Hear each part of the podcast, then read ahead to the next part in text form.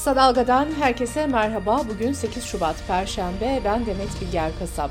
Gündemin öne çıkan gelişmelerinden derleyerek hazırladığımız Kısa Dalga bültene başlıyoruz. Cumhurbaşkanı Recep Tayyip Erdoğan, Çağlayan Adliyesi'ndeki polis noktasına yönelik saldırıyla ilgili açıklama yaptı. Erdoğan konuşmasında bu saldırı yapan teröristlerin onlara emir verenlerin en büyük hamisi Genel Başkanı başta olmak üzere CHP yöneticileridir dedi. İçişleri Bakanı Ali Yerlikaya saldırıyı yapan Pınar Birkoç ve Emrah Yaylan'ın DHKPC'li olduğunu açıklamıştı. Bu arada saldırıyla ilgili soruşturma kapsamında 90 kişi gözaltına alındı. Saldırıda hayatını kaybeden Dilfiraz Karataş ise dün toprağa verildi. Yerel seçimlere 52 gün kalırken muhalefet kanadında sıcak gelişmeler var. 6 Şubat depremlerinin yıl dönümünde Hatay'da protesto edilen CHP'li Büyükşehir Belediye Başkanı Lütfü Savaş, yılmayacağını, korkmayacağını ve adaylıktan çekinmeyeceğini söyledi. Lütfü Savaş, Hatay'da yurttaşların yaptığı protesto ile ilgili de Hatay üzerinden kirli bir oyun oynanıyor, beni protesto edenlerin kim olduğunu biliyoruz dedi. CHP'li yöneticiler Hatay'daki tepkilerin ardından Lütfü Savaş'ın adaylığının yeniden değerlendirileceğini söylemişti.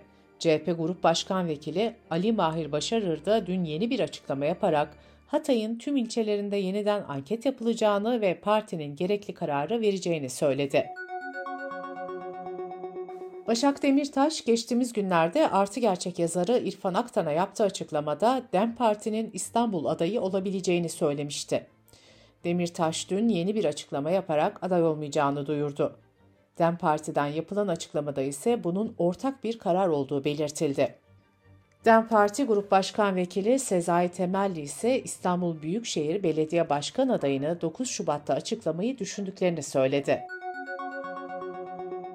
Avrupa Komisyonu deprem bölgesinin yeniden imarında kullanılmak üzere Türkiye'ye 400 milyon euro finansman sağlanacağını açıkladı. Türkiye İstatistik Kurumu'nun açıkladığı nüfus istatistiklerine göre 6 Şubat depremlerinin etkilediği 11 kentte büyük göç yaşandı. Deutsche Türkçe'den Alican Uludağ'ın haberine göre felaket bölgesinden 308 bin kişi göç etti. Hatay 141 bin kişiyle en fazla göç veren il oldu. Olası Marmara depremi için uyarıda bulunan Kandilli Rasathanesi Müdürü Profesör Doktor Haluk Özener, 7'nin üzerinde deprem beklendiğini yineledi. İzmir'de yüksek kazanç vaadiyle 2,5 milyar liralık vurgun yaptığı öne sürülen Ocakçı Holding sahibi Sedat Ocakçı ve eşi Seçilay Ocakçı Adana'da düzenlenen operasyonla gözaltına alındı. Ocakçı'ya ait holding ve diğer işletmelerde de polis arama yaptı.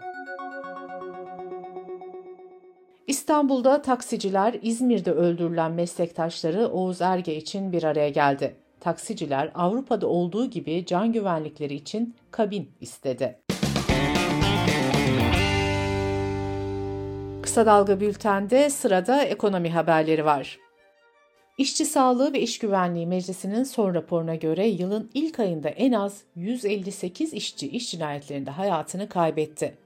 Raporda her gün en az 5 işçi çalışırken öldü denildi. Rapora göre Ocak ayında en az 7 çocuk işçi de yaşamını yitirdi. Merkez Bankası'nın yılın ilk enflasyon raporunu bugün açıklaması bekleniyor. Merkez Bankası'nın yeni başkanı Fatih Karahan sunumunun ardından basın mensupları ve ekonomistlerin sorularını yanıtlayacak. Çalışma ve Sosyal Güvenlik Bakanı Vedat Işıkhan, emeklinin bayram ikramiyesinin artacağını söyledi. Işıkhan, ev kadınlarına prim desteğine ilişkin çalışmalarında başladığını ifade etti.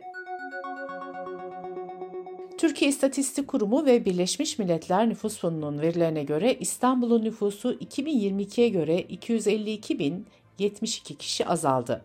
Kentin nüfusu 15 milyon 655 bin 924 kişi olarak kayıtlara geçti.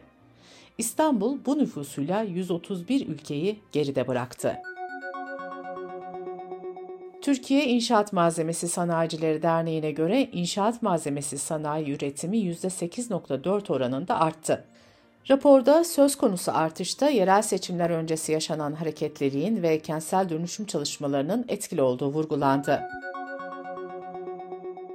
Avrupa'da çiftçilerin eylemleri devam ediyor. Fransa, Belçika, Hollanda ve İtalya'daki çiftçilerin ardından İspanya'da da çiftçiler eylem yaptı. Avrupalı çiftçiler Avrupa Birliği ortak tarım politikasını ve bazı kısıtlamaları protesto ediyor.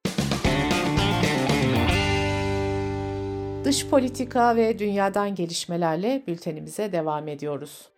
İsrail'in Gazze'ye yönelik saldırısı 5. ayında devam ederken taraflar arasında ateşkes yapılması gündemde. Hamas kendisine sunulan ateşkes önerisine yeni bir öneriyle yanıt verdi. Hamas, Gazze'de 4,5 ay süresince silahların susmasını, rehinelerin serbest bırakılmasını, İsrail'in de Gazze şeridinden askerlerini çekmesini önerdi. İsrail ordusu Hamas ve diğer Filistinli örgütlerin elindeki rehinelerden 31'inin öldüğünü duyurdu. İsrail ordusu Hamas'ın elindeki toplam rehine sayısının 136 olduğunu tahmin ediyor.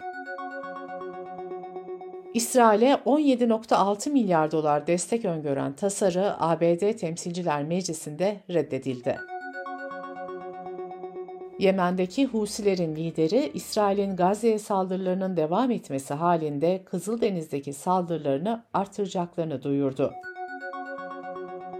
Pakistan bugün yapılacak genel seçimlere hazırlanırken ülkedeki iki seçim ofisine saldırı düzenlendi ve en az 28 kişi hayatını kaybetti.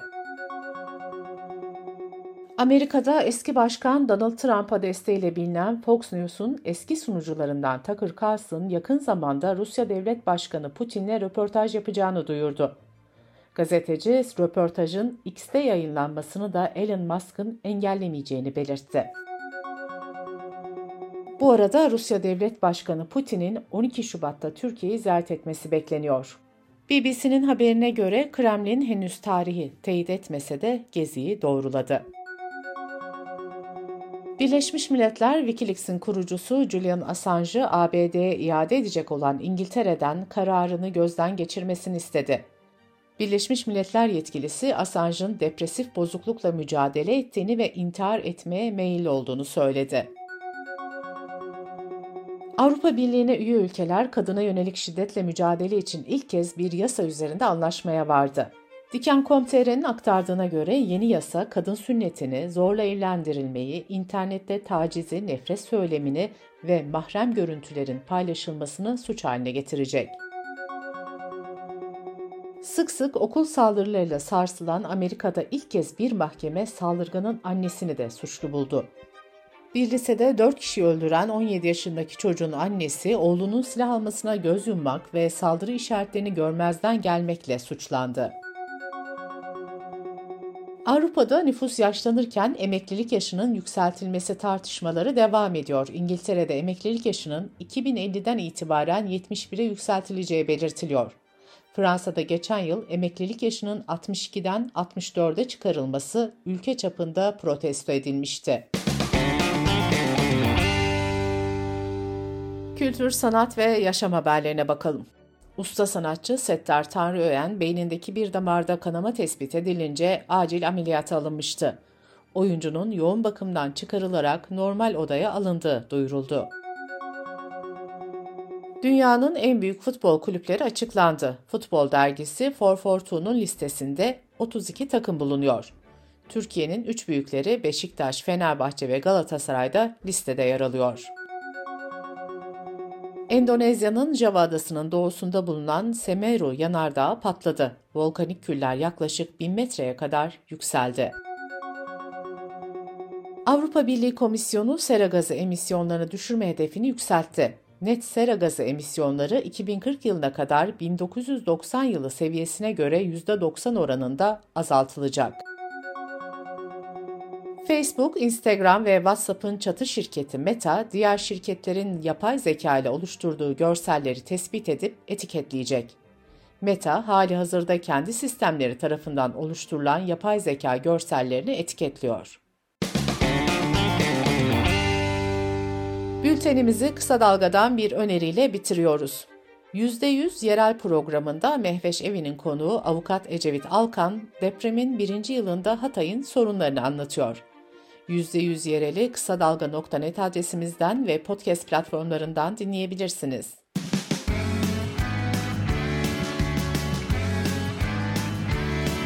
Kulağınız bizde olsun. Kısa Dalga Podcast.